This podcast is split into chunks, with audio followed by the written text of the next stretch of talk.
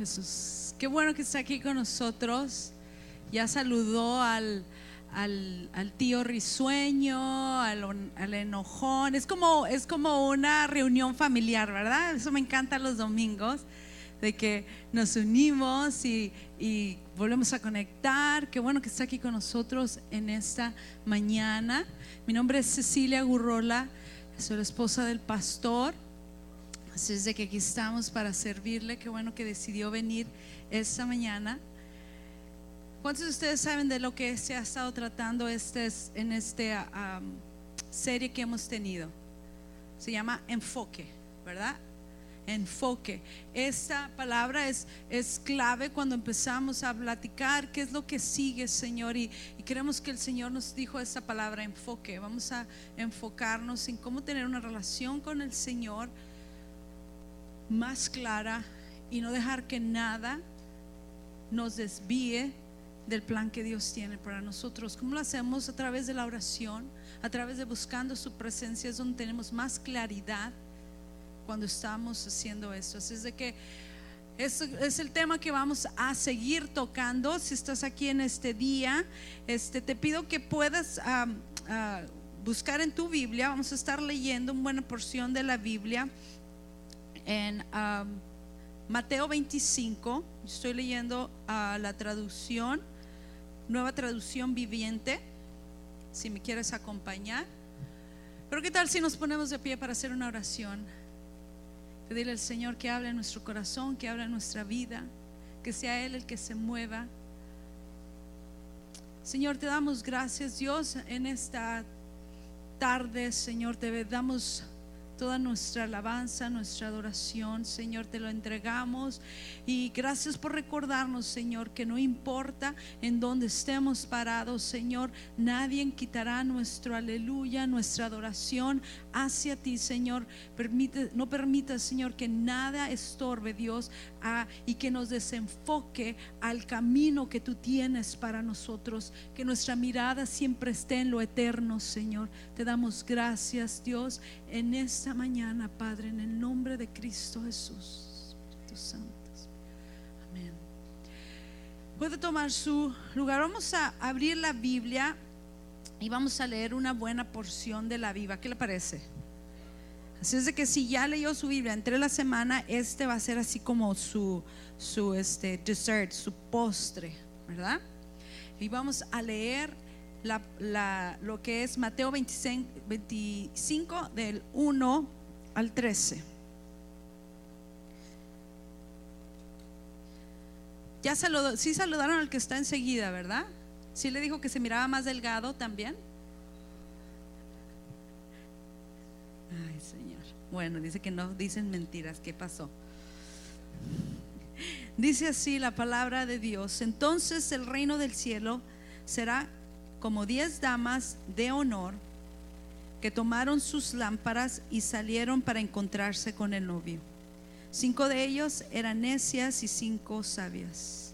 Las cinco que eran necias no llevaron suficiente aceite de oliva para sus lámparas, pero las otras cinco fueron tan sabias que llevaron aceite extra. Como el novio se demoró, a todas les dio sueño y se durmieron a la medianoche, puede usted decir esto, a la medianoche se despertaron ante el grito de, miren, ya viene el novio, salgan a recibirlo. Todas las damas de honor se levantaron y prepararon sus lámparas. Entonces, entonces las cinco necias les pidieron a las otras, por favor, Denos un poco de aceite porque nuestra lámpara se está apagando.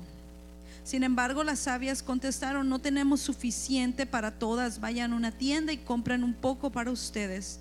Pero durante el lapso en que se fueron a comprar aceite, llegó el novio. Entonces las que estaban listas entraron con él a la fiesta de bodas y se cerró la puerta con llave. Más tarde, cuando regresaron las otras cinco demás de, damas de honor se quedaron afuera y llamaron, Señor, Señor, ábranos la puerta. Él les respondió, ciertamente no las conozco. Así que ustedes también deben estar alerta porque no saben el día ni la hora de regreso. ¿Cuántos creen que el Señor ya viene? Si cree esto, el Señor ya viene. Jesús, cuando dijo esta parábola, él la dijo en un tiempo en donde su ministerio estaba creciendo, su ministerio estaba en el punto alto. Lo dijo justo antes cuando lo iban a, tomar para, para que fuera crucificado justo antes, pero acababa de pasar el momento en donde lo habían exaltado y le habían dicho, sana al hijo de David, y después este, él dio el gran mensaje en el monte de los olivos, y después a él le pareció muy importante que tú y yo supiéramos esta palabra que pasa en el futuro, que sucederá cuando el Señor venga. Esa fue lo que el Señor dijo, hizo en este... Eh, eh, eh, en este tiempo tan especial, en aquel momento, pero también para este momento. ¿Está de acuerdo que la palabra de Dios es viva y eficaz? Entonces sigue, sigue funcionando y sigue siendo el mismo efecto en nuestro corazón, en nuestras vidas. Así es de que habla acerca de estas diez damas de honor, damitas. En otra versión dice uh, diez vírgenes. Las diez vírgenes tenían algo en común. Tenían una lámpara, que dije, ¿cómo se pareciera a una lámpara moderna de entonces? Entonces el Señor me mostró esto. Esta es una, se lo voy a mostrar al, al mismo tiempo. Díganme si tienen una función diferente, ¿ok?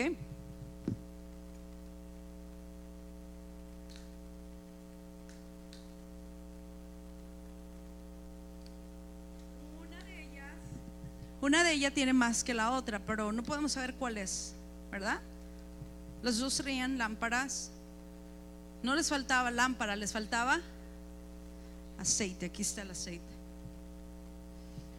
Entonces, conforme ellas pasaba el día, sabían que tenían sus lámparas, las diez, pero diferenciaban, Jesús diferenció unas de las otras. ¿Qué quiere decir? Que hizo lo que a veces no nos gusta, ¿no? Que, que cuando hay esa evaluación, ¿a cuándo les gustan las evaluaciones en el trabajo? ¿A cuánto les gustan las evaluaciones en su hogar? En la iglesia. Eso no es de Dios, es y dónde está el amor. Pero Jesús hizo una evaluación. Necia necia, sabia, necia, necia, sabia, sabia, y separó un grupo del otro. No porque él quiso, sino porque ellas escogieron. ¿Sí? La diferencia de estas dos no es de que no tenían lámparas, es de que unas tenían aceite y las otras no. Hay, una, hay algo que sucede muy interesante que dice que cuando el novio cuando vieron ellas que el novio se retrasó, demoró en los ojos de ellas, ¿qué fue lo que ellas hicieron? Les dio, dice, dice, cabecearon y les dio sueño. Se durmieron. ¿Quiénes? ¿Las sabias? ¿O nomás las necias? ¿Quiénes durmieron? Todas. Todas se durmieron, ¿ok? Entonces, esto me hizo pensar en un personaje también del Antiguo Testamento que tuvo un sueño, pero no se durmió. Porque hay una diferencia. Puedes estar dormido, pero no quiere decir que estés soñando. ¿Sí? Tal vez está pasando tantas cosas alrededor de ti y no has mirado ese sueño, pero también el Señor tal vez a ti te ha dado un sueño. Y a José el Señor le había dado uno le había dicho a, lo que él iba a hacer y el poder que él iba a tener. A los 17 años lo aprenden sus hermanos y lo venden como esclavo. Lo venden como esclavo y tenía 17 años cuando esto pasa. Está como esclavo por alrededor de 10 años. De repente le sale una mujer. Benditas las mujeres que haya de ojo lo mira y dice, este está muy guapo, este es simpático. Y empieza su primera tentación y quiere agarrar. Así es que déjemelo en camino. José, sus hermanos lo, lo, lo, lo hicieron de menos, lo vendieron, pero él permaneció caminando porque él sabía que tenía un sueño. No tenía sueño, tenía un sueño. Y él seguía caminando porque él sabía que ese sueño se iba a cumplir, porque sabía de quién venía. Después pasaron 10 años y pasó también la prueba de la tentación. Le dice a esta mujer no, y no nada más no le dice que no, pero ¿qué pasó? ¿Qué hizo? Corrió. ¿Qué hizo? Corrió. Corre, José, corre. Pero ¿qué voy a hacer cuando tengo tentación? Córrele. ¿Qué estás haciendo allí? Córrele. Él corrió, pasó la prueba de la tentación. Después de eso, tú pensaras que ahí se merece que su sueño se cumpla. Está haciendo lo indicado, pero la respuesta a esto fue de que lo metieron a la cárcel. Lo meten a la cárcel allí. Dice la Biblia que estuvo allí por alrededor de dos años. Pero antes de que se cumplieran los dos años, José estaba allí y se encontró con el panadero y el copero del rey. Y ellos tienen un sueño. José sería librado no por el sueño que Dios le dio a él, sino por el sueño que Dios le había dado a otros. Y usó eso para que adelante el Señor lo liberara de allí. Después, así pasó. Y dice que este es tu sueño, dice José. Este es tu sueño y le empieza a decirle a ellos en Génesis 42 se dice eh, la, historia esta. Dios no simplemente no el, el sueño de José, pero también usó su dolor y por todo lo que él estaba pasando. Tal vez te sientes tú en una posición en donde dices, estoy en un lugar donde no me merezco, pero estás seguro que no te mereces, ¿verdad? Porque a veces sí te mereces. Pero a veces nos encontramos en una situación en donde no nos lo merecemos. Y decimos, Señor, ¿cómo, ¿qué puedo hacer, Dios? Estoy aquí, me siento de esa manera pasó eso injustamente, ¿cómo puedes usarme a mí? Si una prisión es un lugar en donde, ah, eh, en donde van los criminales para hacer tiempo, pasar, hacen tiempo de algún crimen que hayan cometido y otros que tal vez no cometieron, otros están allí esperando sentencia es un lugar en donde no quieres estar. Allí mismo estaba José. Tal vez tú no estás en una prisión física, pero estás en una prisión ah, espiritual y te sientes apartado y te sientes asolado y te sientes como que todavía el Señor no ha cumplido su promesa. Pero José, José hizo lo que el pastor ha estado predicando. Él se enfocó más en la promesa que Dios tenía para él y menos en la situación en donde él estaba. José hizo caso a esa palabra. Muchas veces decimos, bueno, pues, ¿qué aprendiste? Es que, pues, esto es lo que hemos estado hablando y qué cree, funcionó con José. Si tú te enfocas más en la promesa que Dios te ha dado, en el sueño que Dios te ha dado, que lo que estás pasando hoy, creo que tal vez vas a poder seguir caminando. Creo que tal vez vas a poder tener gozo cuando deberías de tener tristeza. Tal vez puedes decirse si yo no puedo caminar más. O sea, ¿cómo puedo estar allí? Eso, eso es hipocresía. Porque mi corazón está quebrado, mi corazón está quebrantado. Eso es hipocresía. No confundan, iglesia, el dolor con el estar vacíos. Tú puedes tener dolor, pero puedes seguir caminando. Y puede parecer como que tuvieras, pero en realidad estás vacío y sigues caminando, pero va a llegar el tiempo en donde vas a ir decayendo. Entonces, yo sé que tal vez hay posiciones, hay etapas en nuestra vida en donde pensamos, es mejor sentarme, es mejor esto es lo que Dios quiere porque ya no puedo más. Y sabes, es lo que yo he estado experimentando últimamente. Y yo le digo al Señor, Señor, ¿tú qué puedes hacer con ese corazón? Si gente me dice, Ceci, yo he visto algo diferente, no veo, no veo el mismo brillo, algo te sucede y yo vengo con el Señor y le digo, Señor, ¿qué puedes hacer en esta etapa tan clave en la vida de mis hijos, en la vida de tu iglesia, con un corazón quebrado? ¿Qué puedes hacer con él, Señor? Me siento. Y el Señor habló este fin de semana a mi corazón, a mi vida y me dice, no menosprecies lo que yo puedo hacer con tu dolor. No menosprecies en donde tú estás porque el Señor quiere usarte. Tal vez no tienes dolor, tal vez tienes éxito, tal vez yo no sé dónde tú estás. Pero si tú lo pones en las manos del Señor, Él va a hacer algo.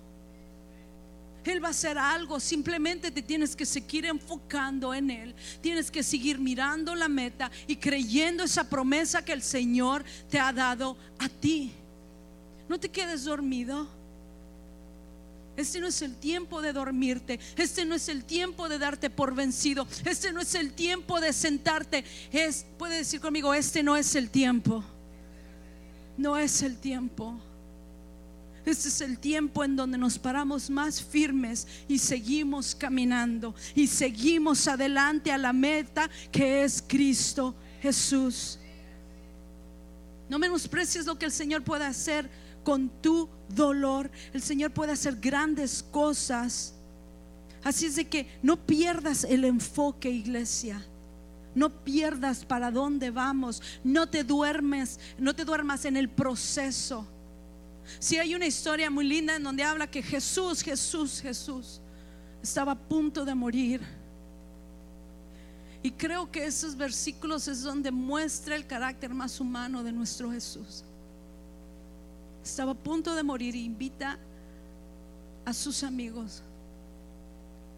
Sabes esos momentos en donde no quieres y no puedes pasar esto solo. Y sabes que estás a punto, algo viene Jesús invitó a sus amigos, vamos a orar, porque él sabía que venía. Dentro de ese grupo después invita a tres, vamos a seguirle, siguen caminando y los tres se quedaron allí. Pero ¿qué hacen sus amigos? Se quedan dormidos. Se quedan dormidos mientras Jesús está orando está pasando por el momento más difícil de su vida. Pero ¿sabe qué tan hermoso es Jesús con lleno de gracia? ¿Sabe qué hace? Le da la oportunidad a que sus amigos se despierten y dice allí que cuando despertaron vieron la gloria de Dios. ¿Qué tal si tú a lo mejor has estado dormido y es por eso que no has visto la gloria de Dios? Tal vez pienses, pero traigo mi lámpara, vengo a la iglesia, hago todo lo que tengo que hacer, pero estás dormido. No estás haciendo lo que Dios te ha indicado que tienes que hacer. ¿Qué pasa cuando se pierde el enfoque? ¿Qué sucede cuando tú pierdes el enfoque? Las vírgenes se quedaron dormidas y se despertaron a las 12 de la noche. Dice muy claro allí, 12 de la noche significado acerca de la segunda venida. La medianoche, siempre que se refiere la Biblia a la medianoche, quiere decir el tiempo cuando el Señor vendrá. Entonces, a la medianoche se levantan con la sorpresa que viene quién? El novio. El novio viene y ellos se desenfocaron y perdieron donde estaban. Me recuerda esto a José. José, el que estaba súper enfocado por 10 años, llega a la cárcel, se mantiene enfocado, pasan dos años, sale de la cárcel y finalmente, iglesia, finalmente está viviendo el sueño que Dios le había dado. Pero saben, dice en Génesis 42, 9, entonces José recordó el sueño. Si José recordó el sueño, quiere decir que qué? Se le había, se le había olvidado. Todo este tiempo que él estuvo enfocado, cuando ya la hizo, cuando estaba donde tenía que estar, se le había olvidado el sueño. Que si, que si donde tú estás ahorita en tu etapa es el sueño que Dios te ha dado, pero tú estás desenfocado. Y tú todavía estás renegando y estás batallando y estás y el Señor te dice, espérate, esas bendiciones que tú me estabas pidiendo son partes del sueño que yo te iba a dar. ¿Qué estás haciendo con él? ¿Por, por, qué lo menosprecias? ¿Por qué no miras alrededor y despiertas a la realidad de quién eres tú? Tú eres ahora el segundo mayor de todo esto. Recuerda el sueño que te he dado. ¿Qué sueño el Señor te ha dado? ¿Has regresado a eso? Y has puesto una pausa decir, espérate, creo que eso fue lo que el Señor me había prometido y se me ha pasado. Que si estás desenfocado justo en el momento que tu sueño se está realizando. ¿De qué sirve? ¿De qué sirve tener este sueño si tal vez tú ni siquiera lo estás viendo o viviendo como lo tuvieras que vivir? Piensas, ya la hice, ya tengo lo que tengo y se te olvida que lo que tienes viene del Padre. ¿Te has desenfocado justo en la respuesta? Entonces recordó el sueño. Eso me lleva al punto 3 donde dice, ¿cómo está tu enfoque? ¿Cómo está tu enfoque? ¿Sabes? Tal vez sigues caminando y no has puesto, no te has puesto a medir en dónde está y cómo está tu enfoque. Mateo 25, 9 dice que las mujeres, las, las, las damas de honor, no sé por qué me da risa, las damitas de honor, las vírgenes,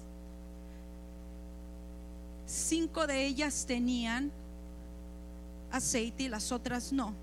Las necias se van con las que tienen, las sabias, y les dice, oye, pásame un poco de tu aceite. ¿Cómo se dieron cuenta que no tenían aceite? Porque cuando lo necesitaban, ya no había.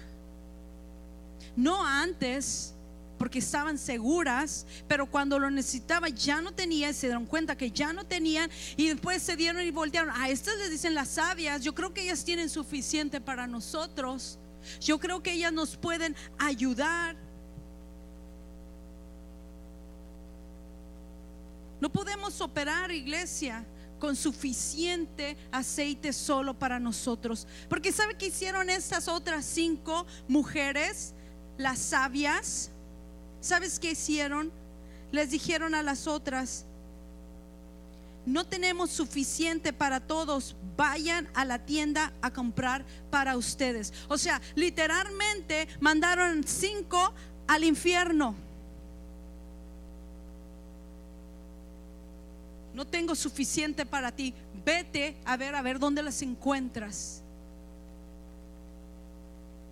Ya no es suficiente iglesia con que nosotros vivamos con lo suficiente para nosotros mismos, porque tú no sabes a quién estás mandando al infierno porque no tienes extra en ti.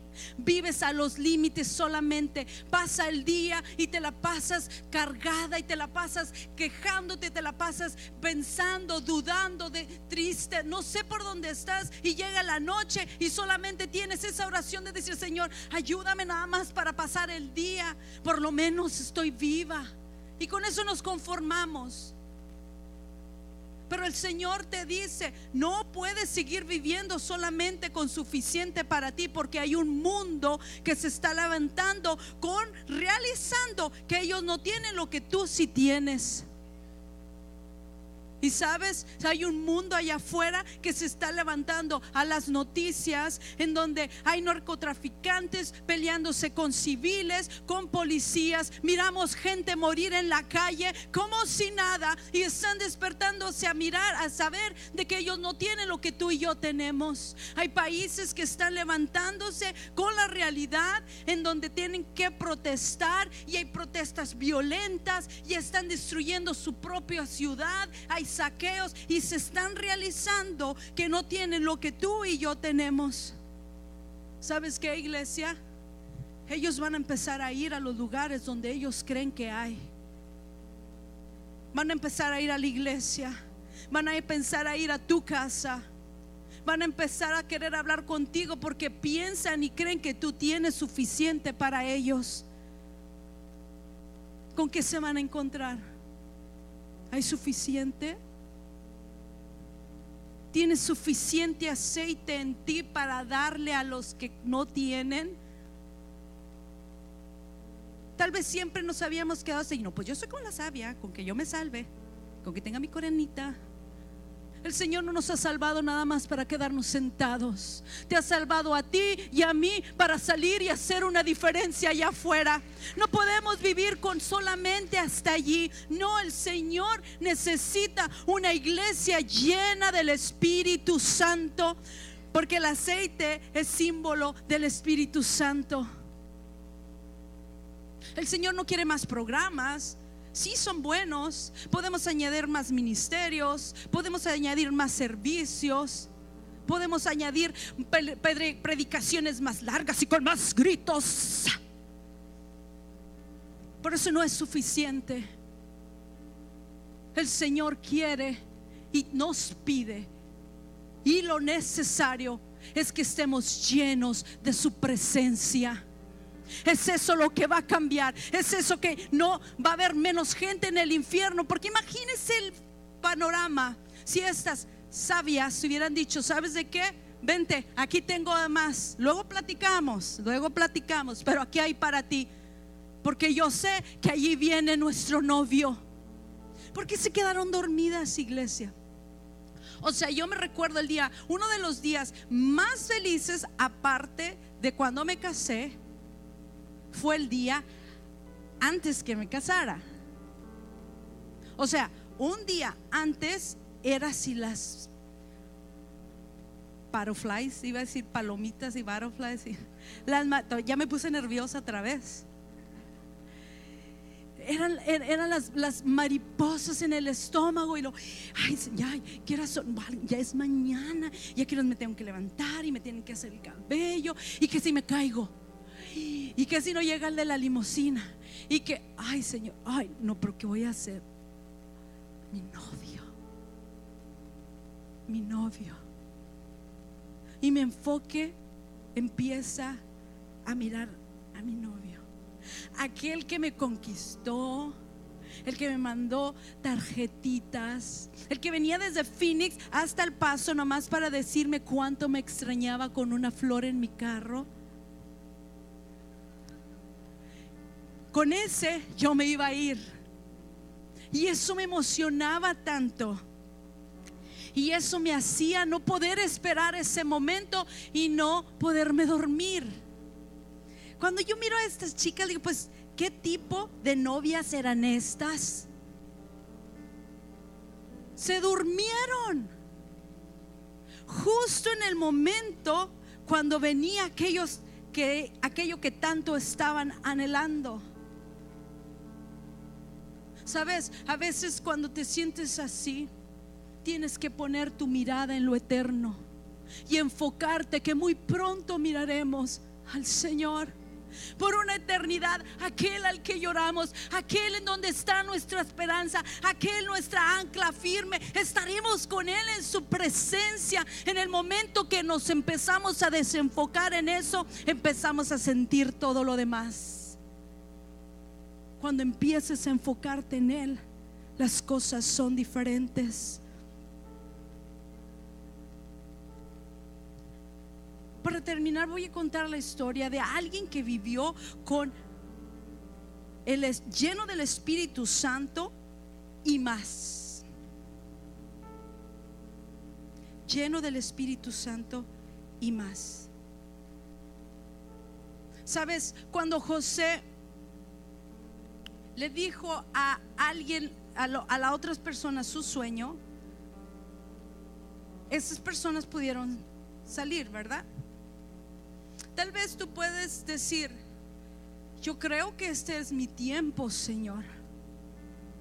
Yo creo que este es mi tiempo, pero si el Señor te está diciendo, mira, tal vez este no es tu tiempo aún, pero que este no sea tu tiempo aún, no quiere decir que el Señor no te puede usar para el sueño que está enseguida de ti. Le puede decir al que está enseguida de ti, ahí viene tu sueño. Allí viene tu sueño y yo estaré aquí por ti y yo oraré aquí por ti. Si de esta manera más o menos le hizo Esteban. Esteban era uno de los doce amigos de Jesús y fue con él y estuvo y lo miró y fue llamado por él. Le dice, sígueme. Lo siguió y llega un momento clave en la vida de él. Estaba a punto de morir. Pero antes de que esto sucediera, dice la palabra de Dios que estaba lleno del Espíritu Santo. No decía tenía el Espíritu Santo. No decía, no decía tuvo una relación con Dios. De- dice estaba lleno. Puede decir conmigo lleno. Pero Esteban, eh, lleno del Espíritu Santo, puesto los ojos en el cielo, vio la gloria de Dios y a Jesús que estaba a la diestra. Y dijo, he aquí veo los cielos abiertos y al Hijo del Hombre que está a la diestra de Dios. Entonces ellos, dando grandes voces, se taparon los oídos y arremetieron en contra de él. Y echándolo fuera de la ciudad, le apedrearon. Y en cuanto hicieron esto, pusieron las ropas a los pies de un joven que se llamaba Saulo. Esteban está a punto de morir. Saulo está allí, que después lo conoceremos como Pablo. Saulo está allí, le entregan la ropa de ellos y empiezan a apedrearlo. Puesto de rodillas, clamó a gran voz, Señor, recibe mi espíritu. Esa era la oración de Esteban. O sea, ¿qué harías tú si estuvieras en una encrucijada? Están enfrente de ti los que están por matarte. ¿Qué fuera lo que tú oraras? ¿Oraras así con el Señor, Señor? Recibe. No, yo creo que oráramos al Dios del Antiguo Testamento, ¿no? Ese que destruye con fuego y que no queda nada. Tal vez ustedes no, porque se miran muy buenos. Pero yo soy de Chihuahua. Señor, no, ah, ah, not today.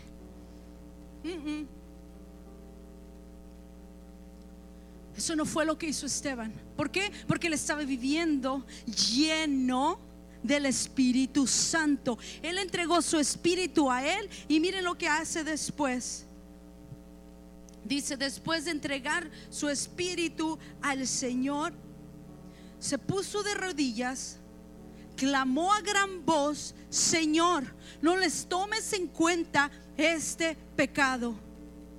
Y habiendo dicho esto, durmió. Porque Esteban estaba operando en la plataforma de extra, estaba lleno del Espíritu Santo, oró por un hombre y le dijo, Señor, no lo condenes. Su nombre era Saulo. Y por medio de esa oración yo estoy seguro que el Señor empezó a hacer algo en la vida de Saulo, que después es Pablo, que escribió más del medio testamento, que empezó iglesias, que allí se encuentra en la historia tuya y mía a través de una nación, de un hombre que aprendió a vivir en lo extra. Que, si alguien se está privando de lo que Dios tiene para él, porque tú no estás viviendo en el potencial de Dios. Que si tal vez lo que único que estás trayendo son tristezas y desánimo, porque esas son tus pláticas, porque no estás lleno de la presencia de Dios, de su aceite, del Espíritu Santo. Iglesia, tenemos que despertarnos. Tenemos que clamar al Señor. Si hay cosas por las que tú estás pasando, yo sé y yo creo que el poder del Espíritu Santo te ayudará a seguir caminando. ¿Le has pedido al Señor este regalo del Espíritu Santo? ¿Le has pedido al Señor, yo quiero ser más lleno de ti, Señor? Pero ¿sabes lo que pasa y el error que hay en muchas iglesias es de que hemos mal usado el Espíritu Santo? Pero eso no quiere decir que no siga teniendo poder. Eso no quiere decir que sigue siendo tu consolador. Eso no quiere decir que Él viene intercede por ti con gemidos indecibles. Eso no quiere decir que tú no puedes tener una comunicación en donde solamente tú y el Padre se pueden comunicar. Pero el enemigo está privando a la iglesia de eso, haciéndote creer que estás bien allí. There's enough for you. Hay suficiente para ti. ¿Cómo estás operando, iglesia? No había una manera en que se diera cuenta si uno de estos estaba más, estaba lleno o estaba vacío. Entonces, porque se miraba igual, ¿verdad? Uno estaba lleno y uno, pero la, diferencia es de que uno tenía más que el otro. Uno seguía trabajando a ver si cuál es la necia. esta no es la necia. Pero me topé con que este no quería aprender sin querer queriendo. Ahí va. Se le va y a veces prende y a veces no. Se le está acabando el aceite. Se le está acabando el aceite. ¿Has chequeado cuánto del Señor has puesto en ti? ¿Cuánto has sacado del mundo y puesto más de Dios en ti? Porque para tener del Señor tienes que sacar. ¿De qué te has despojado? para que el Espíritu Santo venga y te llene y sobreabunde en ti. O de que no te quieres despojar y es la razón porque sigues estando como estás. ¿Cómo estás operando, iglesia? ¿Cómo estás operando este día? ¿Cómo llegaste aquí? ¿A quién le estás privando de una bendición? Saben, hay buenas noticias. Su palabra dice que todo lo que tienes que hacer es pedir al Padre y Él te lo dará. Si tú crees que estás en una posición en donde tú no puedes más, donde tú necesitas esa fuerza que viene del Espíritu Santo, en donde tú ya sabes que no solamente hablando con palabras cristianas es suficiente, en donde tú sabes muy bien que no solamente pretender es suficiente, en donde tú sabes muy bien que si un día tu amigo viene hacia ti y te dice, no puedo más, estoy a punto de quitarme la vida, tú vas a saber qué hacer. ¿Tienes lo suficiente para dar? El Señor quiere darte en esta mañana. ¿Qué tal si nos ponemos de pie y hacemos una oración al Señor? Le decimos al Señor, Señor, no quiero ser como la necia, ni quiero ser como la sabia de esta historia, Señor. Yo quiero ser como Esteban, Dios. Yo quiero operar en el extra. Yo quiero no solamente tener el Espíritu Santo, yo quiero ser lleno del Espíritu Santo.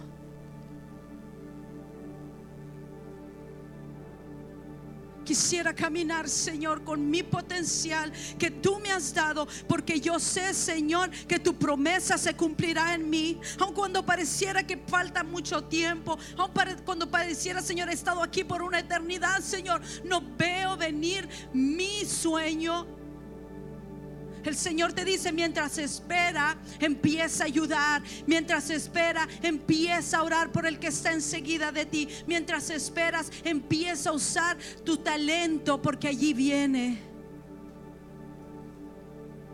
Señor, en esta mañana, en esta tarde, te pido Dios que tú des una unción especial para todos aquellos, Señor, que lo desean en su corazón. Y si ese eres tú, ¿qué tal si levantas tu mano y le dices, Señor, yo quiero ser lleno de tu presencia? Yo quiero ser lleno de ti, Señor. Yo quiero ser lleno, Padre Santo, de tu Espíritu Santo. Ven, Señor, en mí, sé bienvenido en mi corazón, sé bienvenido en este lugar, Señor. Si ese eres tú, yo sé que el Señor mira tu mano y Él va a empezar. Pero sé sincero, solo empieza a hablar con Él. Dile, Señor, aquí está mi vida. Tú eres lo que yo necesito, Señor. Eres tú, Señor. No hay nada, Señor, que pueda tomar tu lugar. Solamente a ti, Señor.